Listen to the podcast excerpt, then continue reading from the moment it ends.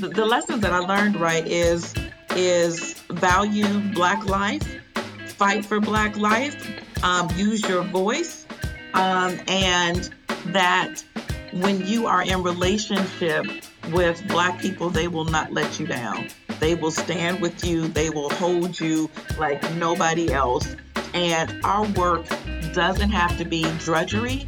It is joyous militancy. And, and I think that's, that's, that's part of our culture that you just don't get anywhere, anywhere else. Hey, folks. This is Steven Pitts, the host of Black Work Talk, an organizing upgrade podcast. Here we take a look at efforts around the country to build the collective power of Black workers. Last episode, we talked with Dorian Warren of Community Change.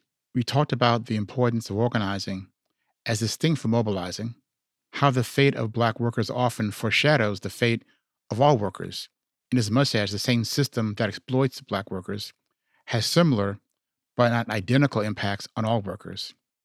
And we also spoke about the importance of Black workers to achieving Black freedom. Since that conversation, we find that while Trump is still flailing around asserting he won the election, Biden is moving forward with the transition. Also, the coronavirus is raging throughout the country. With respect to the transition, there's been a lot of talk about the appointments, who's to blame for the down ballot losses that the Democratic Party suffered, and how to deal with the GOP. I think from the perspective of building a progressive governing majority, this discussion has the wrong emphasis. A lot of the appointment discussions centered on narrow representation issues, quote unquote, a cabinet that looks like America, and assumptions concerning the importance of access, in contrast to actually holding, wielding power. The blame game and the GOP issues has an underlying assumption that the Democratic Party is still the central political institution going forward. The Democratic Party can never be the key institution to building our beloved community. Its institutional self interest is shaped by the parameters of the two party winner take all elections, the desires of the elite to wield the party's power to achieve their goals, not our goals, and the difficulty of winning the hearts and minds of those people who currently don't see their lives improving with the end of racialized capitalism. If the goal is building a progressive governing majority, the Democratic Party is an important tool, but its effectiveness depends upon the power we have. And central to the building of that power is Black worker organizing. Today's episode will focus on attempts to organize Black workers into Black worker centers. But I want to remind you that we need your support. Here at Black Work Talk, we are committed to developing a vibrant conversation, bringing you the key voices building Black worker power in the workplace and in the neighborhoods. Bringing you the best guests and most timely discussions takes resources. We depend upon people power to grow. So please go to Patreon to make a financial contribution, large or small, and become part of our community to support the work we do here at Black Work Talk. Today, my guest is Tanya Wallace-Gobern. Tanya is the executive director of the National Black Worker Center, a network of Black worker centers around the country that strive to build powerful Black workers with a focus on those areas of the economy where unions are not strong. Prior to joining the National Black Workers Center, Tanya worked for a decade with a coalition of Kaiser Permanente unions, including being the field director. She fell in love with organizing out of college when she first was part of the Organizing Institute and later organized largely black workforces in the South for ACTWU, the Amalgamated Clothing and Textile Workers Union which was a predecessor union to Unite Here. For full disclosure, I am board president of the National Black Workers Center, and we were excited to bring on someone with her skills and experiences to lead our organization. What I did not learn till later that her parents, like mine, were part of the Great Black Migration from Alabama to Chicago. And our mothers were born in the same town in Alabama, Talladega. Definitely a small world. We had a great conversation about what drew Tanya into organizing and how the National Black Workers Center is building power to achieve Black freedom. Enjoy the show. Um, so, Tanya, thanks for coming on the show. I truly appreciate this. I really do. Thanks a lot. Okay. Yeah, of course, Steve. And I appreciate you um, asking me. And it's cool to just hang out and talk with you. So, you know, like yeah, that. It should be cool. Um, I wanted to ask you some questions about you, about National Black Workers Center, about you know how you see what's been happening this year mm-hmm. and your vision for Black Work Organizing next year. So some okay. we'll just talk some until till we get cut off. You know, that's the idea. Sounds but first, good. you know, I know you a little bit, um, but people who don't know you, which is even but me, right? Um, tell me a bit about your background. Like, where'd you grow up? So I um I currently live in Raleigh, North Carolina, but I'm originally from Chicago, Illinois, born and raised on South Side. So really proud of that. And um, my parents are from Alabama, so I've got that. Um, you know, they were part of the the Black migration from the South to the North, looking for quality jobs. So it's really interesting, right? That I work for um, a Black worker center now, being that um, my family has that legacy and history of seeking quality work. No, and Ty, you mentioned Alabama. Uh, you, you, and I have talked about it, but our audience doesn't know that we also have the Alabama connection. That's right. Not only not only are my parents also from Alabama, but our mothers from the same town of Talladega, Alabama. Um, my mother's a bit older than your mother, so I'm sure they didn't know each other back in the day, but the kind of the small town connections that um we go from Alabama, Alabama to Chicago. That's how we roll, I guess. Um, yeah, that's cool. And it's so rare that um, you know, before Talladega Nights, people didn't even know where Talladega was. So it's it's rare that I actually meet somebody who even for real, for real knows about Talladega, let alone has family from there. So we were destined to meet. Wanted to send you. My sister got some old pictures of the house my grandmother had on Battle Street, Alabama, in Talladega. I'll send it to you. Just you have a thing from Alabama itself. So, so um, I'll send it to you. Okay. Okay. Cool. Another, another question growing up in Chicago, what were some of the foundational moments before college that shaped your social justice values? You know, um, Stephen, I would say it goes back to when I was 10 years old and in the fifth grade and, and Roots came out, right? That was the first time for, you know, people of uh, in my generation, at least um, I believe, where we just saw Black people on TV on a regular basis. And it wasn't just that there were Black people on television, right? This was a, a historic um, moment of, of Black history being captured in a way that was um, truthful and um, and it, you know just gut wrenching. And I, I would say that's the moment that I just fell in love with Black people, right? I fell in love with being Black. It, it generated um, conversations in my family about who we were you know because there was also um, shame associated with with um, slavery right and not knowing how to you know talk about it i remember like kids would, would tease you and call you kizzy and stuff like that and, and massimo used to own you and all that kind of ignorant you know bullshit and my parents talked to us about you know you know just brush that off because we are the descendants of those those um, our ancestors who who made it. So we're like the descendants of the best of the best, and that was the first um, of the many times where the concept of we stand on shoulders was um, impressed upon me. And then when I was in um, high school, I think like 14, 13, 14 years old, my aunt picked me up um, in the summer and dropped me off in front of the Urban League and said, go in there and make yourself useful. And she did something similar, you know, in the next summer with Operation Push. And so, you know, it, I, at the time I was just young. I was just doing whatever I was told to do. You know, I had menial tasks or whatever. But it's it's what began um, my um, my passion and my understanding of what it means to be black and to love black people. And it just you know it just grew and got built on you know you said before college but college really solidified it for me. But it was it was just indoctrinated in me and it was just part of what I did. And so I just that was part of my community. My friends were part of these organizations and it was just normal for me. Do you remember what you did for the urban league or push back in the day yeah, I mean, like you know, um, I, we worked on John Stroger's campaign, and we, we, me and my sisters came up with this little song. I'm not sure if I mentioned it to you before, but it was like Stroger, he's our man. Stroger, yes, he can. And our job was to pass out buttons, and we just sang these buttons, singing these songs and pass out buttons. You know, we um, we would go to Harold's Chicken the um, Urban League and go pick up lunch for people. Um, you know, did mailings and flyers. um, you know, just really like sweep the floor. We were kids, so whatever adults told us to do, we did that. And at the time, they didn't even have a youth chapter, so it was just you know, a bunch of kids hanging out doing whatever they told us to do and, you know, be quiet and sit down and listen was pretty much the the foundation that we received at that time. Did Georgia win that campaign? Yes, he did. Yep. So an early example of black women take the lead running things, right? That, that's what it was. that sounds cool. Right. So jumping through college, maybe, what was your first taste of black worker organizing?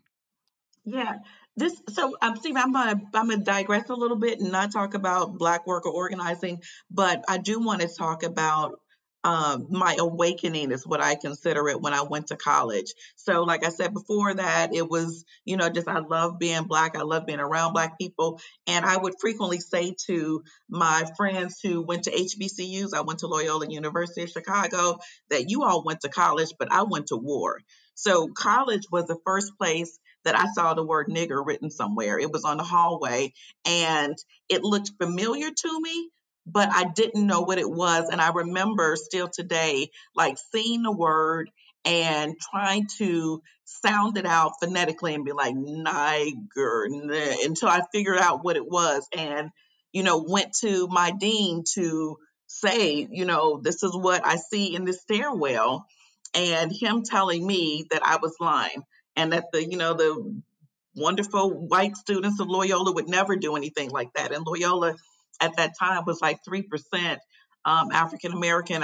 Is another story how I even decided to go there. Um, but you know, so I ended up.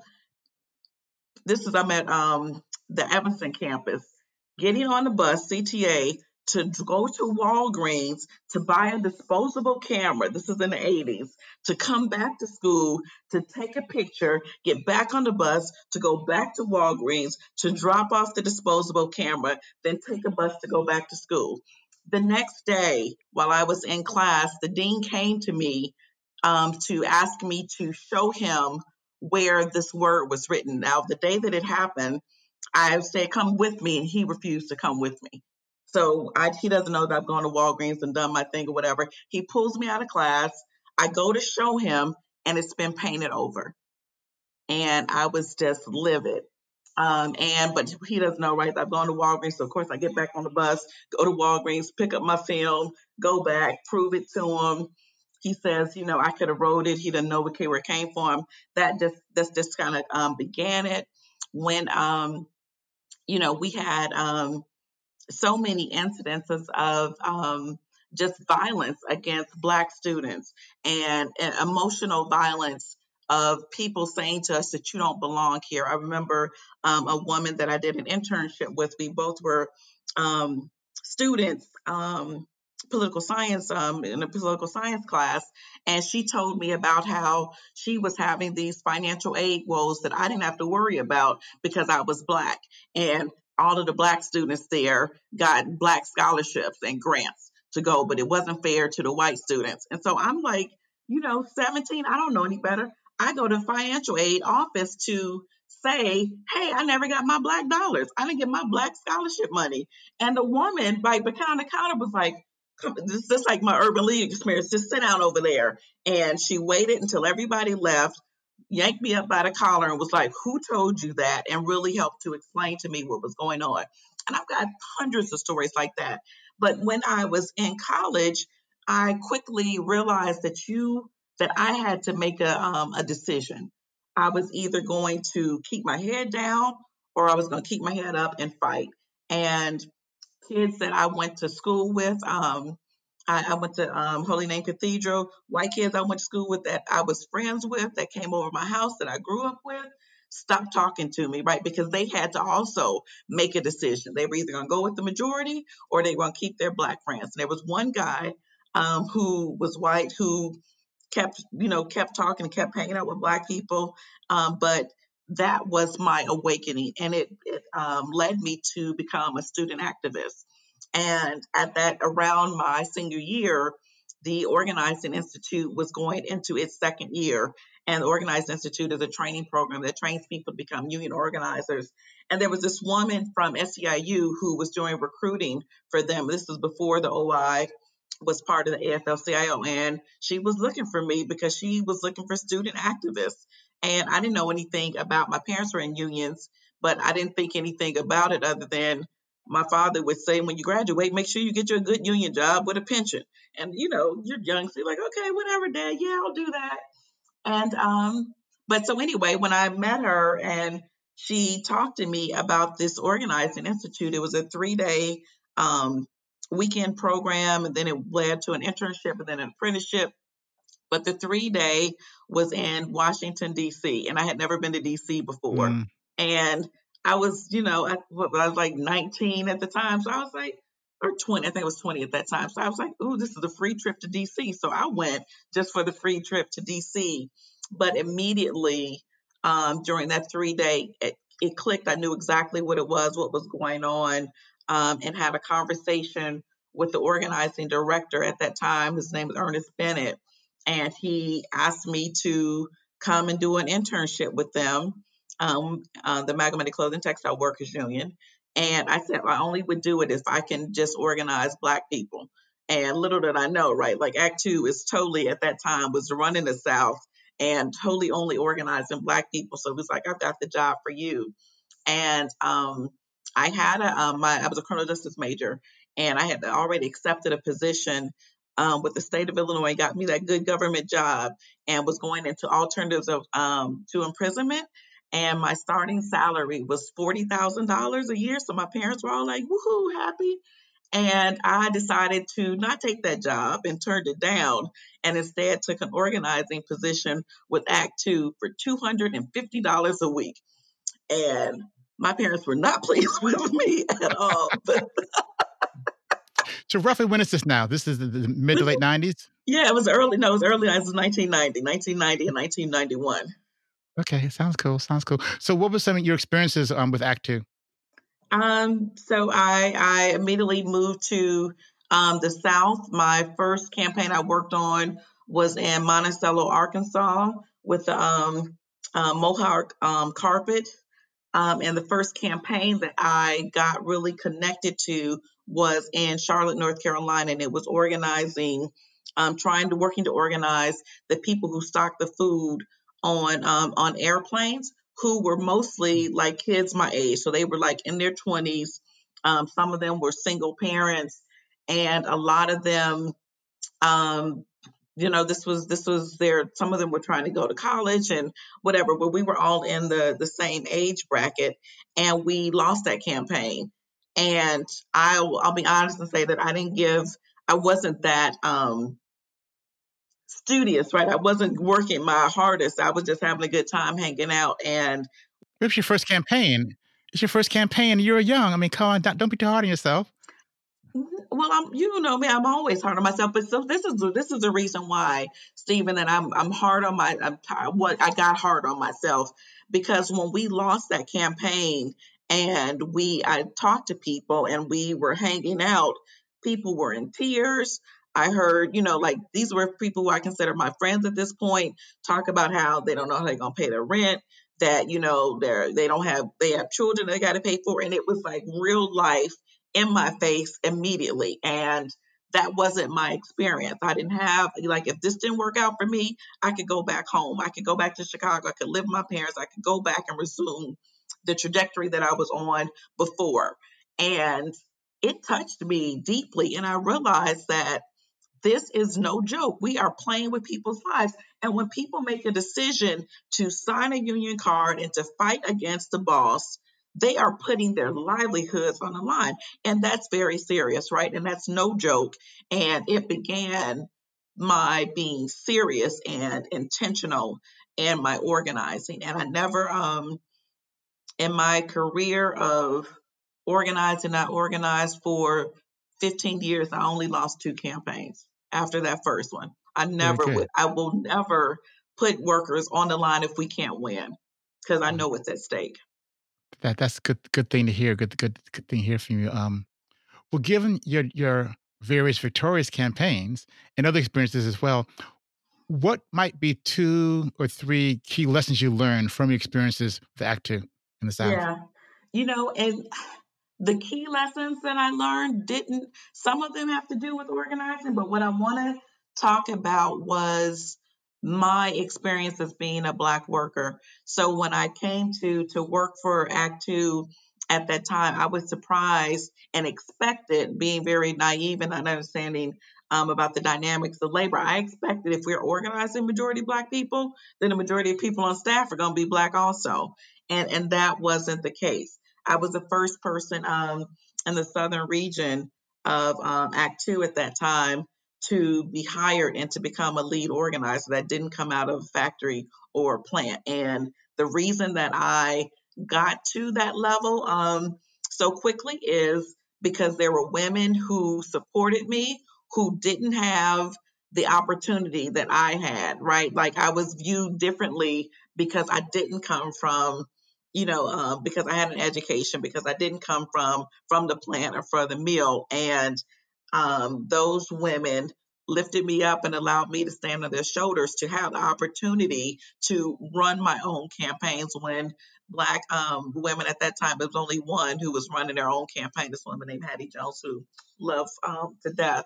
And they taught me everything that i knew and they fought for me. They fought for me to to join the staff union. They fought for me to be um, a lead and they taught me that just because me just because I'm organizing workers doesn't mean I'm any different than the workers that I'm organizing and I should always see myself as as a worker. And you know I I ended up you know just com- complaining and and saying like why don't we hire more black people and was told by one of my mentors that black people don't want these jobs organizing jobs I was like that's crazy that led me to creating the um, the HBCU, the Historical Black College Recruitment Program, um, and going to the AFL to you know to lead that um, that that um, initiative, which I'm happy is still going on, and that's been. Um, prior to me coming to the Black Workers Center, that's been my experience, right? Like working for unions that were led by white people who would then I found myself in positions of having to argue about what was best for Black people as if they knew my community better than I did. Mm-hmm. Any other lessons you might learned from organizing um, besides, you know, you want to better nobody else out there and those things? Um, so the, the lessons that I learned, right, is is value Black life, fight for Black life, um, use your voice, um, and that when you are in relationship with black people they will not let you down. They will stand with you. They will hold you like nobody else. And our work doesn't have to be drudgery. It is joyous militancy. And and i think that's that's that's part of our culture that you just don't get anywhere anywhere else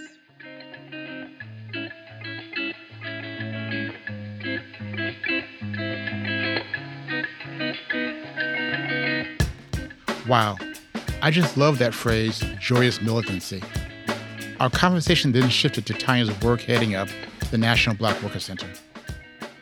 Let's switch gears a second and and and you know my mind's bad in my old age. About five years ago, you came on the National Black Worker Center as yeah, ED. That's right. Mm-hmm. So one, why'd you come over to us? Because people may not know in the audience, I'm mm-hmm. board president uh, uh, uh, and co-founder of the project. Why did you come to this organization? But also tell people about what what what you're doing right now in that position, what the group organization is doing. Sure. So when I so this is interesting, Stephen. When I started working with um, ACTWU back in 1992, I met this woman named Ashaki Binta, who was with the Black Workers for Justice, and she was like, "What are you wasting your time for? If you're ACTWU, you need to come work with us with Black Workers for Justice. You need to do Black organizing."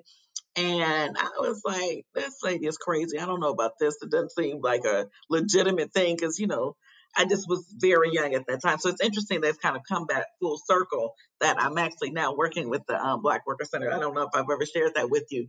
Yeah. But um, right before I, um, um, or right when the the national was looking for an executive director a lot of the Black Lives Matter um, incidents and, and uprising and, and um, revolution was beginning.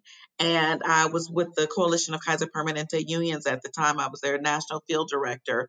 And in um, a position that I frequently found myself in, having arguments and debates about how do we, or not how do we, that we should be, discuss with our membership, which is majority of people of color, how this is impacting them, right? And so traditionally, I find that um, some unions just see workers and black people just and they put them in silos and boxes right? They don't see the full inter, um, individual. And the the pushback that i got was you know um, at kaiser we've got the best contract in healthcare which was true right? We got the best um, benefits we've got the best salaries all of that is true but that doesn't negate the fact that our members are fighting for them their lives when they are in their communities and to have a, um, a movement of people that is, tries to separate people from their humanity made no sense to me. So anyway, um, I'm having this debate yet once again, um, being really passionate about what we should do. And my executive director told me I was silly. And right then and there in my head, I was like, this is the last time this mofo gonna call me silly. And I knew that I was leaving. Um, and um, a guy um, that we both know, Amaha Kassa, um, reached out to me and shared with me the job description. It was like, you should check them out. I think this is this is right for you. And when I read it, I was like, this is right for me. This is full circle everything that I've been doing and wanting to do since back in college when I was doing um, student organizing on my campus of Black students to wanting to organize um, Black people in the South. And as I mentioned this before, but as I rose in my career in labor movement, the more you rise, the less you get um, to work with Black people. You get removed from the workers. So um, coming to work with the National Black Worker Center has been an opportunity for me to to bring all of my my skills, talents, lessons, everything right, um, and bring it right back home. And that's what it feels like. Like I'm, I'm home, and and it feels really good. So I'm, I'm happy to be here. And just in terms of like who the National Black Worker Center is, we are a network of of Black Worker Centers. Currently, there are eight Black Worker Centers um, across the country, from North Carolina to Chicago to DC to to the Californias, and and we're growing. And we exist because racism exists, and we exist because Black people are oppressed, and we continuously um, have to grapple with the the history of exploitation and uh, that comes from the legacy of um, slavery in my opinion where people don't want to give black people where employers and businesses don't give black people um, what they're worth and we where we don't have the ability to um, claim the full value of our labor. And so that's a, that's our you know that's part of our trajectory you know building power building bases educating and training black people to go get what's theirs. I have a, a two-part question about the work. Um, first question simply what are some of the work that you developed that kind of came from your experiences organizing black workers in the south primarily and then second part is simply how did covid impact this work but more the first part right initially. I mean, what, give me a flavor of the work itself. Yeah, Stephen. So one of the um the first things that I did when I came to the Black Worker Center is I did um a listening tour um, of all of the the local Black Worker Centers to meet the the staff, the volunteers, and the members, and get um you know kind of immersed in the various communities of our centers. And one of the things that struck me was how people, some people were embarrassed to talk about the racism they were experiencing at work.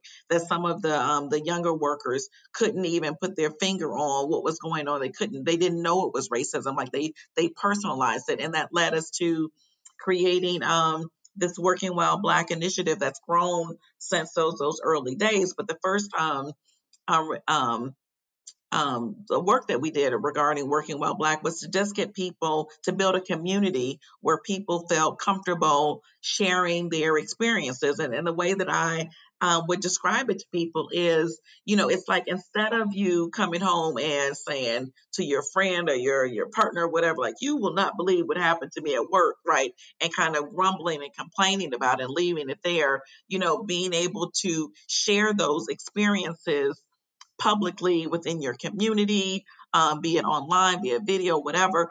Um, but it what what it did is allowed people to recognize that they are not alone, that this is not an individual um, experience. It helped them to define what was going on within their um, their themselves and within their their communities.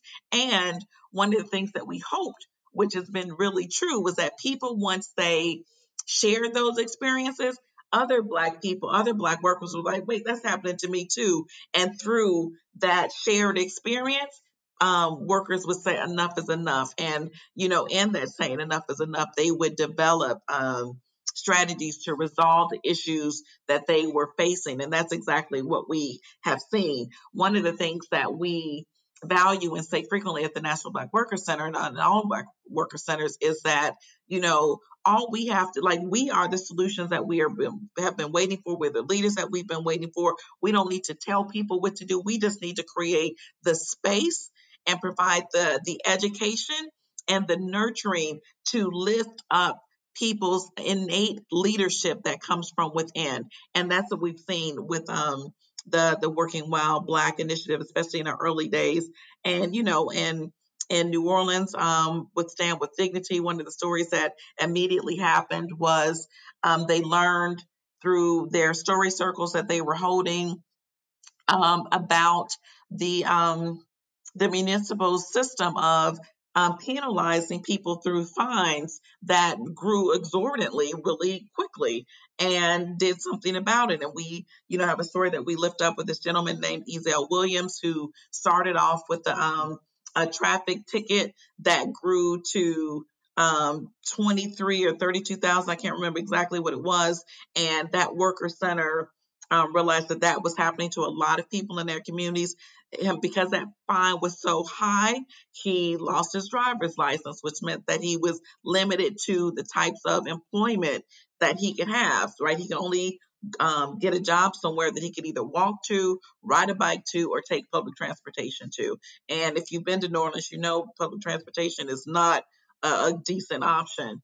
So it meant that he was relegated to fast food and retail, right? Low wage work.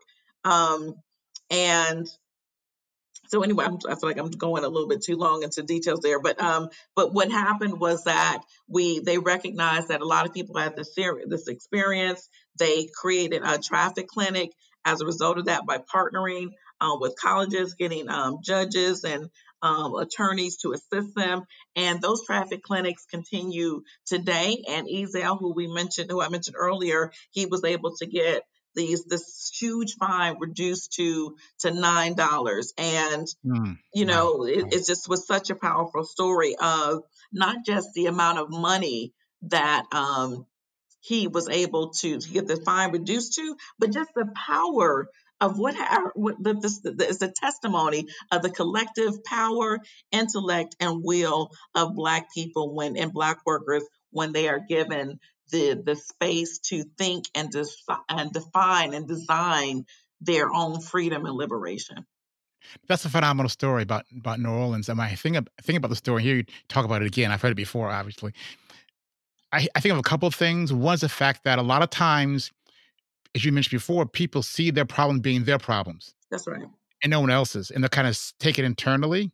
Mm-hmm. What will happen is you go to the barber shop, you go to the corner, and you all we all start bitching about shit, right? but we don't actually turn the commonality of the experience into actual power building to, to change. And so the value what I see that folk did in New Orleans was that it, it one, it, makes sure people could, we, people began to collectivize the experience. So not just one person, but take it beyond just the on the corner talking about it, and finding a way to solve the problem as well. So it's really, really, really good story. And I, am I'm, I'm glad folk did that. And I, I'm glad we kind of replicate that best we can. Yeah.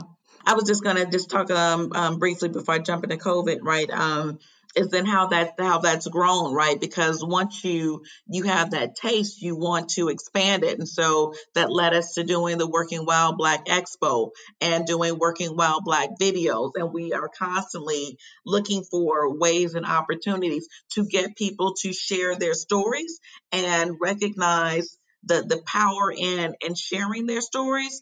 And not just for the sake of like you said sharing the stories and bitching about it but for finding um solutions, which is which has been really um, phenomenal and, and incredibly inspiring for me to to to witness. Um, so, Tanya, before you get to COVID, what website can we, should we, people go to to learn more about the National Black Worker Center? Sure. So, Stephen, um, our main website is the National Black Worker Centers.org. So, www.national Black Worker Centers with an S dot org. Um, we also have recently launched, um, as recent as this past September, uh, another site that's called We Ready, W R E A D Y dot org. And We Ready is um, a site and a platform where we ask people to take um, a pledge that speaks to what we've been talking about the fact that we believe that Black people are ready to, to build change in their workplaces and in their communities. And it provides you with some resources and tools to, to make those um, changes and be connected to other workers throughout the country, throughout other um, Black worker centers throughout our country, um, and people in your city and state. So, want to make sure that I'm lifting up those two ways for people to connect with us. Um, National Black Worker Centers with an S dot org and www We Ready Project. And then, of course, you can um, follow us and like us on all of our social media outlets from Facebook to Instagram, Twitter, YouTube, all that. We're there. In no time, we charge for the commercials, by the way. So I'll send you an invoice that you okay. can um, Put it on my tab. Okay? Sounds great. But seriously, um, this has been a strange year. Um, it's been both the issue of COVID, it's been the idea of the response and the economy around COVID, it's been around the murder of, of George Floyd and other other black folks and the amazing response to that. I'll call it COVID, but it's really the, all this stuff, right? Mm-hmm. How has this impacted the work of the National Black Worker Center this year? You know, um, Stephen, this this collision of um, these different pandemics, like the the pandemic of racism that we already were dealing with, and then the health pandemic, and then the um, the the revolutions that were taking place in the streets if, if, I'm honest, we were not well positioned to to deal with that calamity, right? The ways that we had been organizing were very traditional in terms of just being face to face and in person and building um, relationships. But the, the silver lining, if there has been a silver lining for our organization, is that it it it it forced us to to re-examine the ways that we were interacting within our communities and I would say that the first thing that we did was assess our ability to help people when they were hurting greater um, than we had ever seen people hurt in a, in a, in a really long time. And, and recognize that we currently did not have the capacity that was needed to be the light um, and to create the base and build the leadership that we wanted and so it, it it was the fire that we needed to to really expand our vision um, and our our goals for who we interact with and how we interact with people. And so the first thing that I want to lift up is we we did um, this assessment um, um, in terms of who were the people that we were in contact with. And so the assessment, right, is a really simple assessment that kind of comes back from my union days, right? But we call them the ones, the twos, and the threes. The ones are the people who are like you and I, right? We call ourselves progressive. We tend to vote all the time. We engage in um, routine conversation about politics and what's going on in the world and solutions and all that kind of stuff. The threes, right? Would be in union language like the antis, but in our language, we those would be the people who who just don't want to engage in in this sort of um, a, a, um, a culture, a universe, if you will, right? They are the people who, you know, might have voted for Trump, for example, right? The people that, you know, who don't see who who aren't in alignment with our vision of that things need to change. Like they are maybe they just accept things as they were. But the the thing that we where we landed was like the twos. The twos are those individuals who are in the middle, right? They may work two jobs. They may have registered to vote, but they never voted because nobody really gave them any tools to vote after they made the registration, like after they, they um, got their registration. They um, they may be unemployed. They are the ones who whose voices go unheard. And I believe that those twos are where the majority of Black people are in this country. And our focus and um, that, that those twos, those that's our sweet spot. That's where we need to give our energy. And one of the things that we did when we did this assessment is like we spent too much time talking to the ones, right? That's the preaching to the choir. That's that's that's the easy work. It's easy to talk to people who are in agreement with you. Even focusing on the threes, it's easy to sit and bone, um, um, moan and lament about the threes and what they're not doing and what they should do. But the hard work is organizing the twos. And I believe, and the National Black Workers Center knows that when we have those conversations, when we organize the twos, that's when we build power. And and that's where we are centering our attention and our focus. And i want to share um, just a, a, really quick story with you.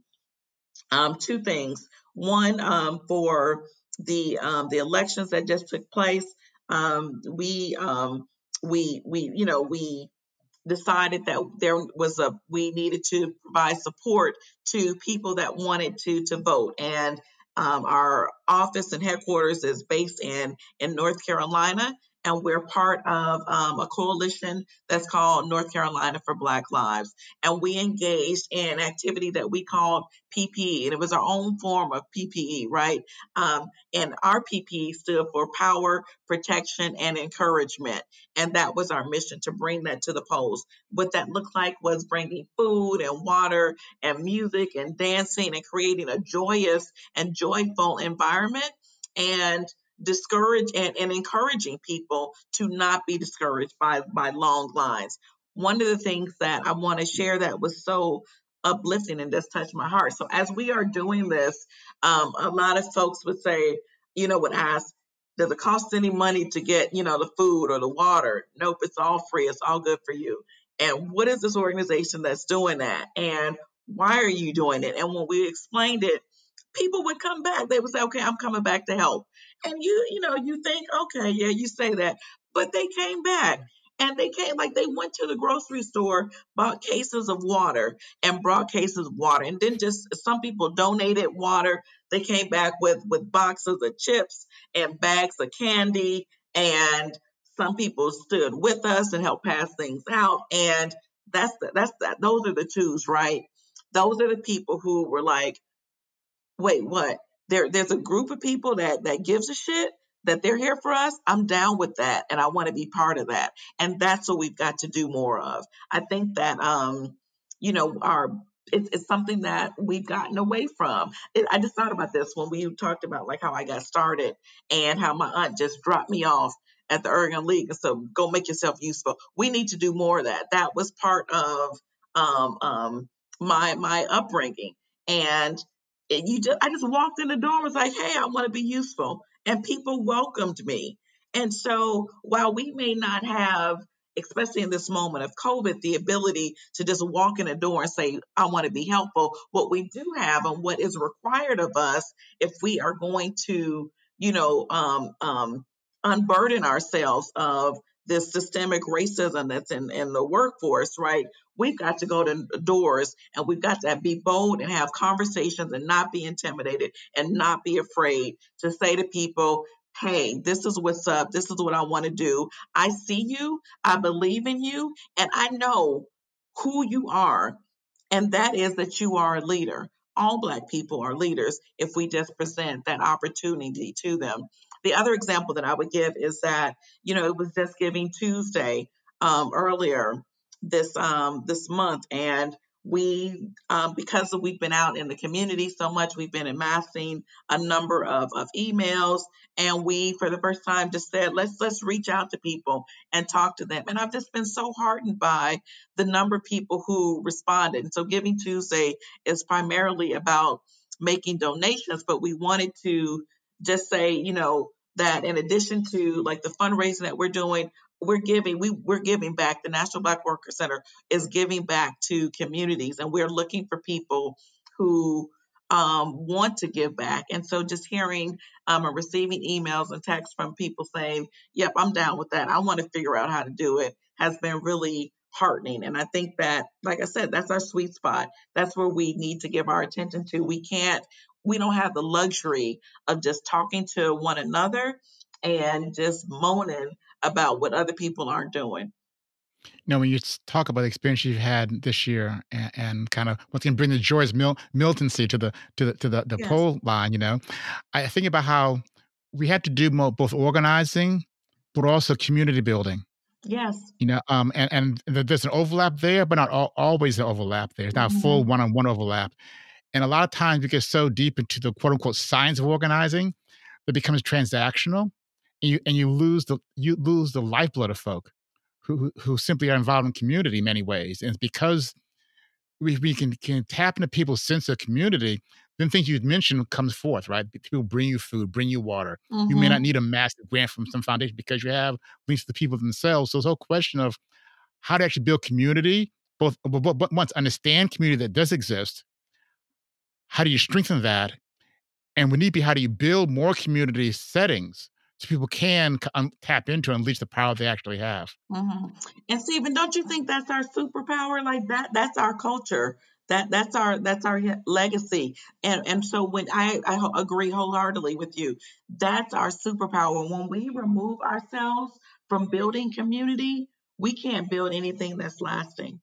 I would I would say one thing is that it's not just our superpower, it's everybody's superpower. And the problem is that the right has done it better than we had the last 30 some odd years. And and so people will be in despair, but the nature of their community takes them in crazy directions. Mm-hmm. And and so I think that all people are social people. All people want to have community are in community. And the question is, does that community lead you toward supporting other communities outside of your own? Or do you kind of shrink down, narrow up, and attack other communities? So yeah. I really think that all folk are in community, all people want communities. Mm-hmm. And when mm-hmm. I've, I've done a little bit of reading about some of the post-election analyses of Latinos in South Texas and so forth, and and I, I spent 27 years in Houston, so I'm half Texan in some ways, right? And, and so I'm always excited what's happening there. And it seemed that what was going on in, in, in, in parts of Texas, my kind of just quick outside of view, is that one in South Texas, you had a, a kind of natural conservative lean to some folk down in the valley, be called in South Texas. And then the GOP began to build on that, other institutions and so forth. I think it's important that, that we always find ways to, through our organizing, build communities as, as well. Want to pivot to a last set of, of, of themes, the topics, Tanya. Um, what's your vision for Black, Black freedom? And when you give us the word for that, I'll, I'll ask you another, another question, which is, well, given that vision for Black freedom, what are you going to do next year, 2021? Yeah this is um it, it's a little tricky to answer this right because my vision of black freedom is going to take a whole lot longer to achieve than just one one year but my um my, my, my, my vision is what I spoke about um, earlier, Stephen. Have black people having ownership over their labor, right? The the ability to declare and define the value of of their labor. That that that's freedom to me, and and we don't have that right now. And it's and I, like I said before, I think it's um it's rooted in um the history of of slavery and exploiting um, black workers and um, exploiting them in, in terms of you know not paying them for for their work and we see that happen um, even today it's really interesting to me how we have all of these um, you see these employers and corporations who who love black lives now but they don't want to pay black you know black you know decent um, black wages. And the the the um the the the history of that of um, the exploitation of black people that hasn't changed especially when you think about covid. People say oh it's gotten so bad. It reminds me of what my grandfather would say when we talk when he would talk to me about um the the Great Depression, he would say, you know, you know, those white folks, they was killing themselves, but we always been poor, so it wasn't nothing new to us, right? And even now, um, you know, um, black people are twice as um their unemployment rate is twice as high, you know, as as uh, as as their white counterparts. We know that they're not paid equal, and and in this moment, right? I just this is kind of like an aside, but earlier um, today I was reading um, um, a couple of articles about black um, one I think was New York Times was talking about how black women saved the election in um, in Georgia, and then there was another one that talked about how black um, people are needed for um, the Democrats' victory. Like the, the Democrats can't win without black voters, and um, this that was about voting, but to me, it's cyclical. It's all tied to to valuing Black people. And so here's the thing, right? One of the initiatives that we have is Black Voices, Black Votes, which speaks to the reality that Black votes matter, but Black um, Black voters do not matter, right? And so uh, where our votes are needed to get us uh, get um, candidates elected, but the second that we get elected, we are discarded and um, and you know forgotten about. And that is that's that's just wrong right? In any other um, scenario if you were valued that much you would be treated as such right? And black labor is necessary for building this it has been necessary for building this country. And yet we don't receive the um the accolades and certainly not the pay that you would um, expect to come along with that. And so until we have that, um, we're not free. And so that's what I mean when I say like being able to have um, to to define the value of our of our labor. So then their question right was like, what is the National Black Workers Center going to do about it in, in, in next before, year? Before, before you get there, as uh-huh. you were mm-hmm. talking about about um, it's a good phrase how the votes of value, but not the voters themselves. And it seemed what I thought about just going through the whole discussion on that is the question of power. Yeah. That that that that that no one's well in most situations, um, people with power don't value others because of some sort of intrinsic value they see of them. Mm-hmm. They they value them because of the power the people actually have. That's right. That's and, right. And so I think back to from that to the quote from Frederick Douglass, Robert Power can see nothing on demand, never will, mm-hmm. never never did. And that's an important thing that a lot of times we get caught up in kind of, I want respect and I want to be valued and say, well, instead of going to saying any lack of respect or lack of value comes from a lack of power. Mm-hmm, mm-hmm. And so to me, the challenge is always how do you build power? That's right. And, and so given, giving you a sense of, of, of Black freedom and, and being more valued and, and, and those things, what things do you want to do this upcoming year um, with National Black Worker Center? So here's the thing, like you say stuff, and then I just want to keep talking about what you said, and not just switch off. So let me just say this quickly. Like when you when you talk about power, right? The other thing that goes hand in hand with that power is that we have to recognize our power, right, and, and utilize that power. And so it's one thing to read about how Democrats can't be elected without black voters it's another thing, right, for us to mobilize, train, and educate people on what to do with that power. Like to it's because that power extends beyond election day, right? And so how do we how do we exercise that power? I, even think about um, when um, when um, the COVID crisis first began in the year, and people were like, I'm not going to work because I don't want to, you know, get sick. And, and uh, you know, if you remember, like, um, initially employers weren't providing PPE um, equipment. And I know here in um, North Carolina, we went to, you know, have some conversations with people and they were being told, well, if you want it, you got to buy it yourself. And all of that changed, right? Suddenly people were um, um, they were heroes and we were thanking workers and you saw shields appear and, and you know, and protecting these employers, employees. And, and why was that? It was because people were withholding their labor and that's powerful.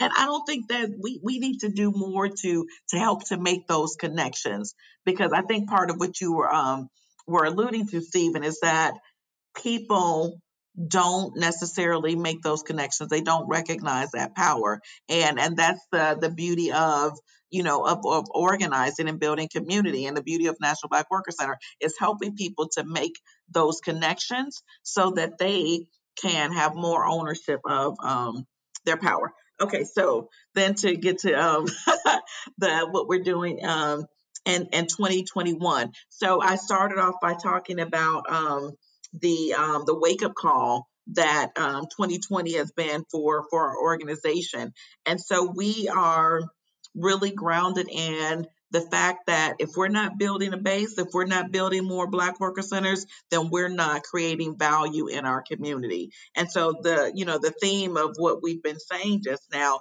is how do we turn on that light for as many people as we possibly can? Um, when I talked about this We Ready uh, movement that we're starting, that's what it's part of, right? It's, it's about training and educating and building this base of workers who can advocate for themselves who know what their what their what their value is who um, are able to recognize the leadership within themselves and with others so that they are building more um, Black worker centers. And when I talk about training, um, specifically, the trainings that we are providing are helping um, people to to be leaders within their workplace. Unfortunately, uh, we know about um, the decline of union organizing that you know has been taking um, for been happening for a number of years. Um, and so, but but because of our experience with um, labor, we know also the power of organizing workers and training workers. And so when I was a union organizer, I would say to my committee, we don't become a union because the National Labor uh, Relations Board comes and honors our cards or holds an election or that we got our contract signed. In fact, our contract isn't worth the paper that it's written on if we can't enforce that contract. And so a good organizer, in my opinion, immediately trains their committee to start acting like a union even before that union comes in. And so that's what we're doing, not acting, not teaching people to act like a union, but teaching people and training people to realize their power. So that means I'm providing um, training on health and safety issues, how to, you know, um, ensure that your workplace is a safe place to work in, how to have a conversation with your employer about racism, discrimination, sexual harassment, those sorts of things, so that we are building this cadre of people who are leaders and bosses in their workplace and in their communities. And, and the um, the goal is that we will build a base that um, continues to grow Black worker centers across this country. Should be, should be good 2021. Some closing things. I always ask my, my guests because I love I love music. I love to read. So, what have you been reading recently? One or, one or two books or articles or whatever. Um, so I've been reading a lot of articles. I'm looking forward to um, to Christmas because I'll get a chance to to go on vacation and and to do some more reading. But I've been reading a lot of articles, um, Stephen, about, you know, so um, I mentioned earlier about how we had to transition a lot of the organizing that we were doing was face to face and in person. And now it's more um, digital organizing that we're moving into. And so I've been reading a lot of articles about um, not the digital divide, but the history of the internet and coding and how the coding excludes black people and doesn't speak to black people because that's really just kind of fascinating to me.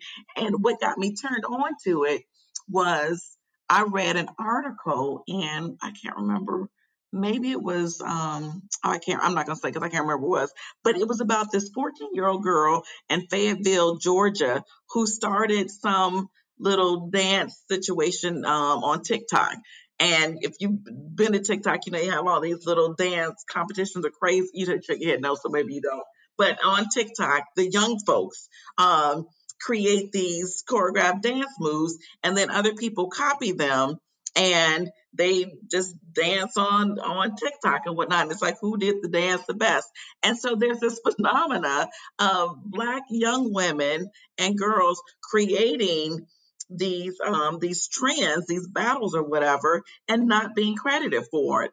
And and and what they're seeing on social media is like they created, then it gets copied by non um, um, black people who then get credited for for these trends. And so I was so when I was starting to read about this, I was like, is there no place right where black people can own their creations. It made me think about um, the Me Too movement, right, which we know was started by um, a black woman, but quickly shifted into a white narrative. And so that sort of thing has been, um, it's got me really uh, interested in as we move into uh, more um, activism in social media and connecting with people digitally. I want to better understand how racism shows up um, in social media and online. Yeah, yeah, yeah. So, you know, we're trying to develop a list for my website. So I'm going to come back to get an actual title from you, by the way. Okay. Um, I'll bring that later on. But equally important is music. So, what's the music that keeps you going, keeps you flowing, keeps you keep you alive right now? Have you ever listened to um, Willow Smith? No. Jada and Pika. You have got yeah, yeah, this yeah. girl can sing. She has a beautiful voice, and so um, I am listening to her like I, I never even thought about it. Uh-huh. Um, um, the artist, um, her, has started um, this girls with guitars on her Instagram. Have you heard Okay. of that? No, And no, no, no. yeah, no. and so she features these women artists who play the guitar and do just like indie music that you would not have known about. And so came across that and Willow Smith um did this song and I was and it blew me away. It was deep, it was spiritual, it was like think what you want to about Will and um and Jada, but they did something right with that child and she is gifted. I'm gonna send you. I'm gonna send you a link to her stuff. So she's like the mom. I mean, this girl is phenomenal. That'd be good. Say, Tanya, this has been great. Thanks a lot, okay? Oh, thank you, Steven. I don't want it to end.